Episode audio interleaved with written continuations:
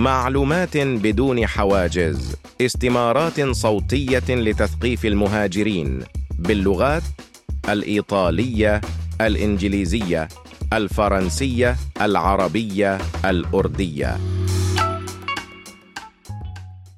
إجراءات طلب الحماية الدولية. من يمكنه التقدم بطلب للحصول على الحماية الدولية؟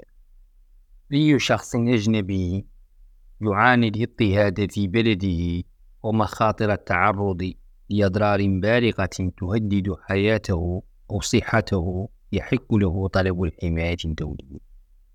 لا يهم ما إذا كان قد دخل إيطاليا بشكل غير نظامي وبدون وثائق. يكون طلب الحماية الدولية فرديا، ولكن إذا كان معك أطفال قاصرون فإن طلب الحماية الخاص بك يمتد ليشملهم أيضا.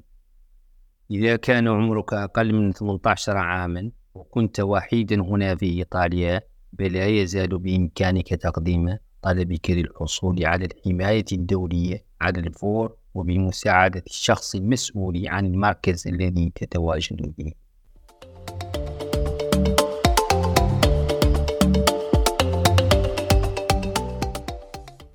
هل هناك وقت لتقديم طلب الحماية الدولية؟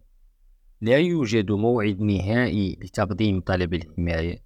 ربما كنت في إيطاليا منذ شهور أو سنوات ثم قررت لاحقا أن تطلبها، على سبيل المثال لأن بلدك الأصلي أصبح غير آمن بسبب النزاع. أين يتم تقديم طلب الحماية الدولية؟ بناء على حالتك يمكنك تقديم طلب الحماية الدولية في مكتب الهجرة التابع لمقر الشرطة بالمدينة التي تتواجد فيها إذا كنت موجود على الأراضي الإيطالية، إلى شرطة الحدود عند دخولك الأراضي الإيطالية، في مراكز الاحتجاز والترحيل للوطن شيبير. في الحالتين الأخيرتين سيتم فحص طلب الحماية الخاص بك وفقا لإجراء عاجل. هل سيطلب منك تقديم بعض المستندات؟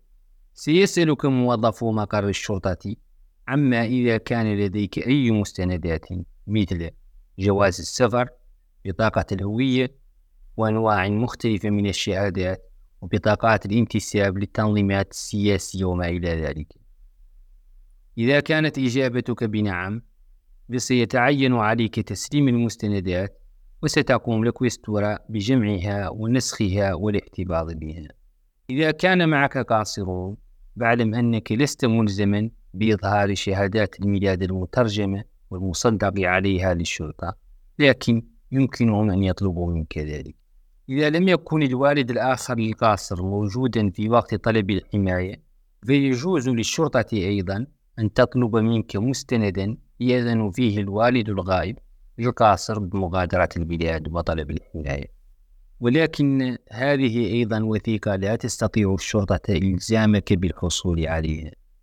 لإضفاء الطابع الرسمي على الطلب، يمكن للمسؤولين الوكلاء أن يطلبوا منك تصريح الضيافة، إقامة أو شهادة سكن، أي وثيقة تعلن فيها عن مكان سكنك ومن يستضيفك. يمكنك العثور على نموذج هذا المستند عبر الإنترنت. يمكن لهم طلب تلك الوثيقة، ولكنك لست ملزما بتقديمها، ويجب عليهم أن يسمحوا لك بإضفاء الطابع الرسمي على طلب الحماية الخاص بك، أو تجديد التصريح لاحقا حتى بدون شهادة سكن. يكفي فقط ذكر العنوان الذي تسكن فيه شبهيا. سيتم سؤالك أيضا عما إذا كان لديك جواز سفر أم لا. إذا قلت أنك معك جواز سفر ولكنك تعرض فقط صورة منهم، فقد يطلب منك مركز الشرطة تقديم شهادة ضياع. هذا يعني أنه يجب عليك الذهاب إلى أقرب مركز شرطة كاربينيري للإبلاغ عن فقدان جواز سفرك وإصدار شهادة بذلك. لا يمكنهم إجبارك على القيام بذلك إذا أعلنت أنك تركت جواز سفرك ببلدك الأصلي، أو أنك فقدته أثناء الرحلة قبل وصولك إلى إيطاليا. يجب تقديم شهادة الضياع فقط في حالة فقدانه على الأراضي الإيطالية.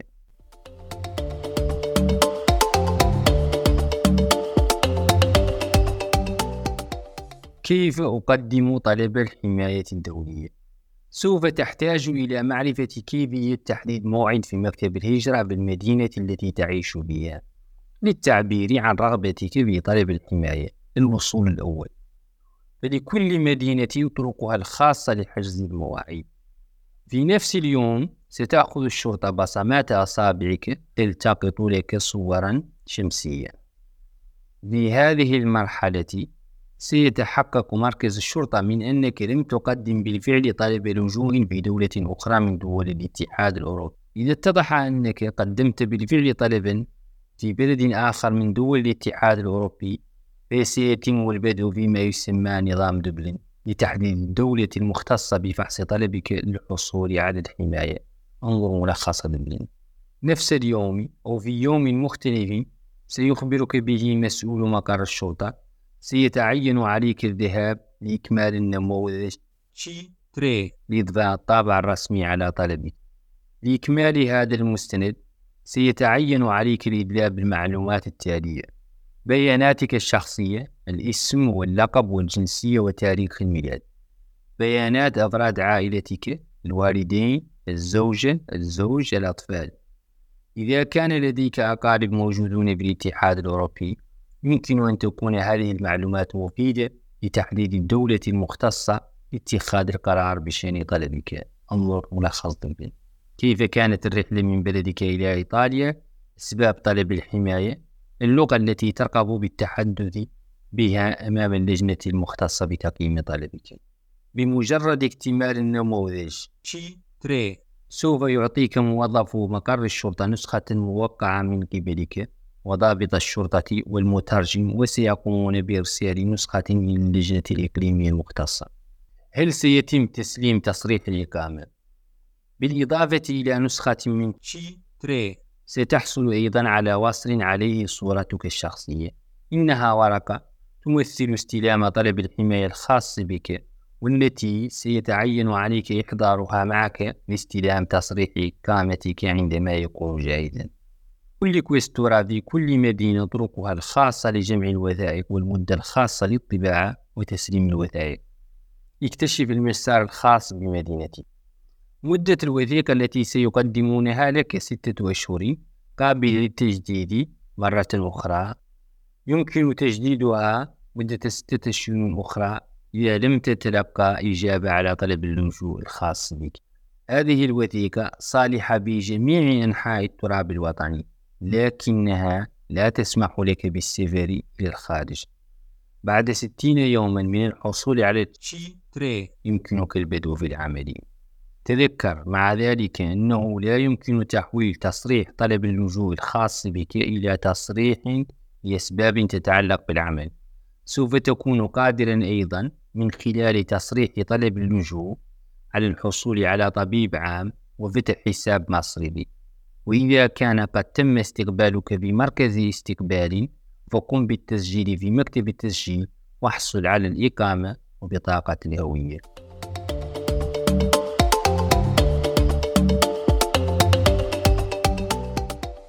ماذا يعني إجراء التجديد؟ قد يكون الوقت المطلوب للحصول على النتيجة النهائية لطلب اللجوء الخاص بك طويلا جدا، وقد تحتاج إلى تجديد وثيقتك. أول شيء يجب فعله هو حجز موعد بالكويستورا للتجديد. أيضا في هذه الحالة لكل كويستورا طريقة مختلفة. أحصل على المعلومات عن طريق الاتصال بمكتب الأجانب بالمدينة حيث تسكن. في وقت التجديد ستحتاج إلى تقديم المستندات التالية: 2 صورتان شمسيتان، تصريح الإقامة منتهي الصلاحية، شهادة السكن أو تصريح الضيافة، نموذج 210. يجب ملء النموذج ببياناتك الشخصية، طابع جبائي بقيمة 16 €. بمجرد تقديمك لطلب تجديد تصريح الإقامة سيتم إعطاؤك وصل جديد، والذي سيضمن لك نفس حقوق تصريح الإقامة. يمكنك استخدام الوصل حتى يصبح تصريح إقامتك جاهزا استلامه من جديد بمقر الشرطة. متى سيتم تقييم طلب الحماية؟ سيتم تقييم طلبك من قبل اللجنة الإقليمية المختصة للاعتراف بالحماية الدولية. أي الجهة التي لديها سلطة تقرير منحك الحماية أم لا. انظر ملخص الحماية الدولية. ستدعوك اللجنة إلى مكاتبها لتطرح عليك أسئلة مفصلة للغاية حول سبب قرارك بمغادرة بلدك. خلال الإجراء يحق لك الحصول على مساعدة مترجم فوري أو وسيط حتى تتمكن من فهم كل ما يحدث، بالإضافة إلى فهم حقوقك وواجباتك. حتى تصدر المفوضية قرارها لا يمكنك مغادرة الأراضي الإيطالية. إذا قمت بتقيير تفاصيل الاتصال الخاصة بك، المكان الذي تعيش فيه أو رقم الهاتف، يجب عليك إبلاغ مقر الشرطة واللجنة الإقليمية على الفور من أجل تلقي الاتصالات بشأن طلبك للحصول على الحماية الدولية، مثل تاريخ مقابلتك مع اللجنة الإقليمية أو قرارها.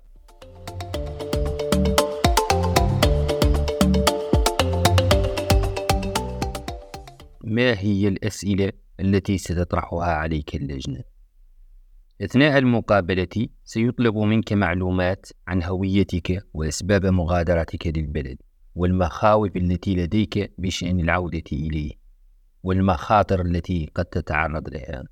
من المهم أن تحكي قصتك بشكل جيد، وأن تكون صادقا ومتعاون. تذكر أنك ستكون قادرا على التعبير عن نفسك بحرية تامة، بل أن تتم مشاركة قصتك مع أي شخص خارج أعضاء اللجنة. من المهم جدا أن تشعر بالراحة وتفهم المترجم الذي تم استدعاؤه لمساعدتك. إذا كنت لا تفهم لغة المترجم جيدا، قل ذلك على الفور، وسيتم تعليق الجلسة حتى يتم العثور على شخص يتحدث نفس اللغة أو اللهجة التي تتحدث بها. يمكنك أيضا أن تطلب إجراء المقابلة مع مفوض إنثى أو ذكر حسب ما تفضله. الشيء نفسه ينطبق على المترجم. في نهاية المقابلة سيعيد المترجم قراءة التقرير الذي يحتوي على جميع الأسئلة التي طرحت عليك والإجابات التي قدمت لها. إذا أدركت أثناء القراءة أنه تم كتابة بعض الأشياء بشكل غير صحيح، فاطلب من المترجم تغييره قبل التوقيع على المستند. انتباه، يمكن للجنة أن تقرر بملفك دون الاستماع إليك ودون حضورك، وذلك إذا لم يكن من الممكن توصيل الاستدعاء إليك لأنه لا يمكن العثور على عنوانك، أو إذا وصلك الاستدعاء ولكن لم تحضر للمقابلة مع اللجنة بالتاريخ المحدد دون توضيح السبب. في الحالة الأولى سيكون لديك أمر راض، بينما في الحالة الثانية سيقررون على أساس الوثائق المتاحة. كم هي المدة الزمنية اللازمة لمعرفة قرار اللجنة؟ حتى لو كانت الجداول الزمنية للحصول على رد من اللجنة الإقليمية محددة بموجب القانون، فإنه لا يتم احترامها دائما. لذا لا تقلق إذا جاءت الإجابة بعد وقت طويل. في بعض الحالات قد يستغرق الأمر شهورا أو حتى عاما. انتباه، في بعض الحالات قد تكون هناك إجراءات مسرعة، أي يتم النظر في ملفك بشكل أسرع من المعتاد. يمكن أن يحدث هذا في 3 حالات. أولا، إذا قمت بتقديم طلب اللجوء الخاص بك مباشرة على الحدود. 2، إذا كنت محتجزا في الشبير مراكز الاحتجاز والترحيل إلى الوطن. 3، إذا كنت قادما من بلد تعتبره إيطاليا بلدا آمنا. في هذه الحالات سيتم قبول طلب اللجوء الخاص بك وتحليله، ولكن مع إجراءات أسرع وأوقات انتظار أقصر، بين إظهار رغبتك بالحماية والمقابلة مع المفوضية. دوماندا، ما هي الدول الآمنة؟ الدول الآمنة هي ألبانيا، الجزائر، البوسنة والهرسك، الرأس الأخضر، ساحل العاج، غامبيا، جورجيا، غانا، كوسوفو، مقدونيا الشمالية، المغرب، الجبل الأسود، نيجيريا، السنغال، صربيا وتونس.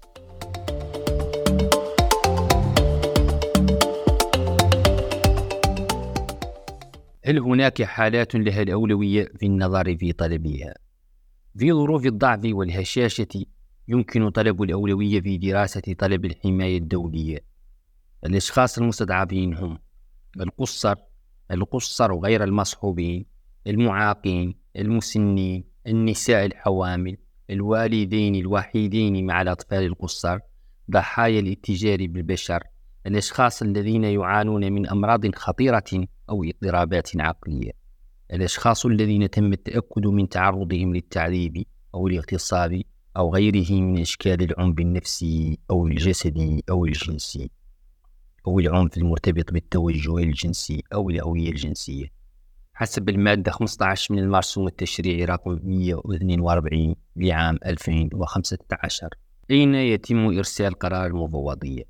يتم تضمين نتيجة طلبك للحماية الدولية في حكم مكتوب سيتم اختيارك به من قبل مشغل المركز الذي يستضيفك إذا كنت تعيش في مركز استقبال، أو عن طريق العنوان الخاص بك الذي تركته عند مقر الشرطة أثناء مرحلة إضفاء الطابع الرسمي على طلبك أو بعد ذلك.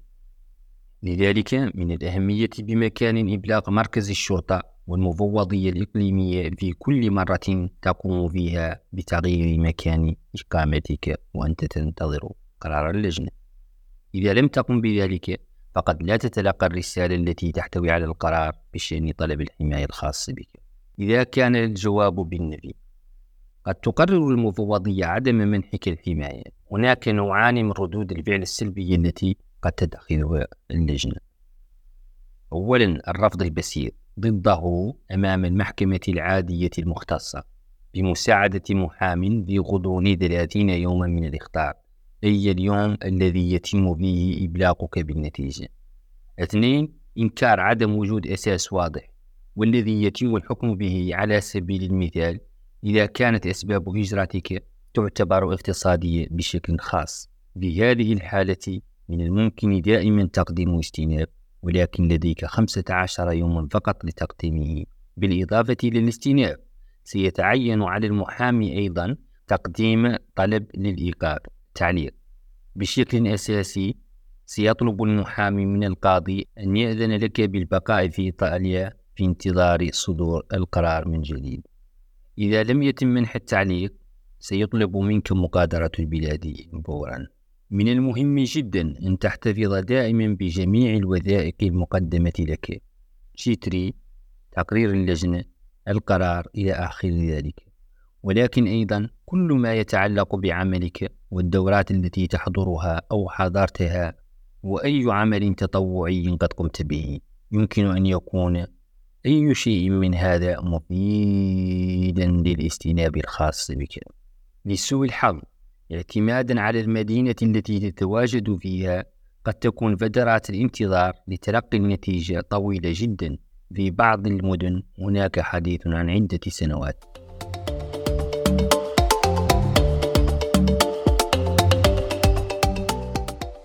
هل سيتعين علي الدفع مقابل تقديم الاستئناف؟ على كل حال، سوف تكون قادرا على الوصول إلى ما يسمى المساعدة القانونية المجانية بعد إثبات أنه ليس لديك موارد اقتصادية كافية.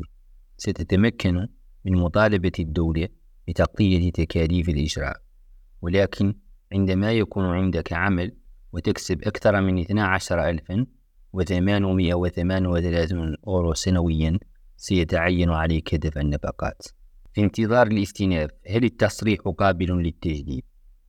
أثناء انتظار قرار القاضي، يمكنك الاستمرار في تجديد تصريح الإقامة الخاص بك لطلب اللجوء من خلال تقديم ما يلي إلى مقر الشرطة: صورتان شمسيتان، تصريح الإقامة منتهي الصلاحية، إعلان جلسة الاستماع، نسخة من الاستئناف والاستلام أو بيك الذي تم إرساله إلى المحكمة، شهادة السكن أو تصريح الضيافة. نموذج 210، يجب ملء النموذج ببياناتك الشخصية، طابع جبائي بقيمة 16 يورو. إذا رفضت المحكمة الطلب أيضا، فهل يمكن تقديم طلب جديد؟ إذا أكدت المحكمة أيضا قرار اللجنة جنبا إلى جنب مع محاميك، يمكنك تقديم استئناف إلى المحكمة العليا، ولكن فقط إذا لم تطبق اللجنة أو المحكمة قواعد الإجراءات بشكل شرعي. لا يمكن لمحكمة نقض البت والنظر في قصتك، فهي معنية فقط بالنظر في سير وصحة الإجراءات المتبعة. في غضون ذلك، إذا ظهرت أسباب ودوافع جديدة وراء طلبك، فستتمكن من تقديم طلب جديد للحماية الدولية، والذي سيطلق عليه المكرر. لكن كن حذراً، إذا كان الطلب المكرر هو نفسه الذي قدمته سابقاً، فسيتم اعتباره غير مقبول أيضاً.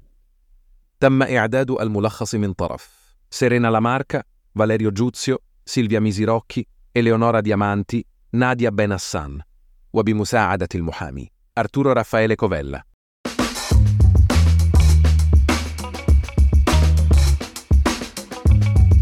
معلومات بدون حواجز هو مشروع لميلتينج بوت تم إنجازه بدعم من الكنيسة الولدانية. الاستمارات الصوتية موجودة على الموقع meltingpot.org.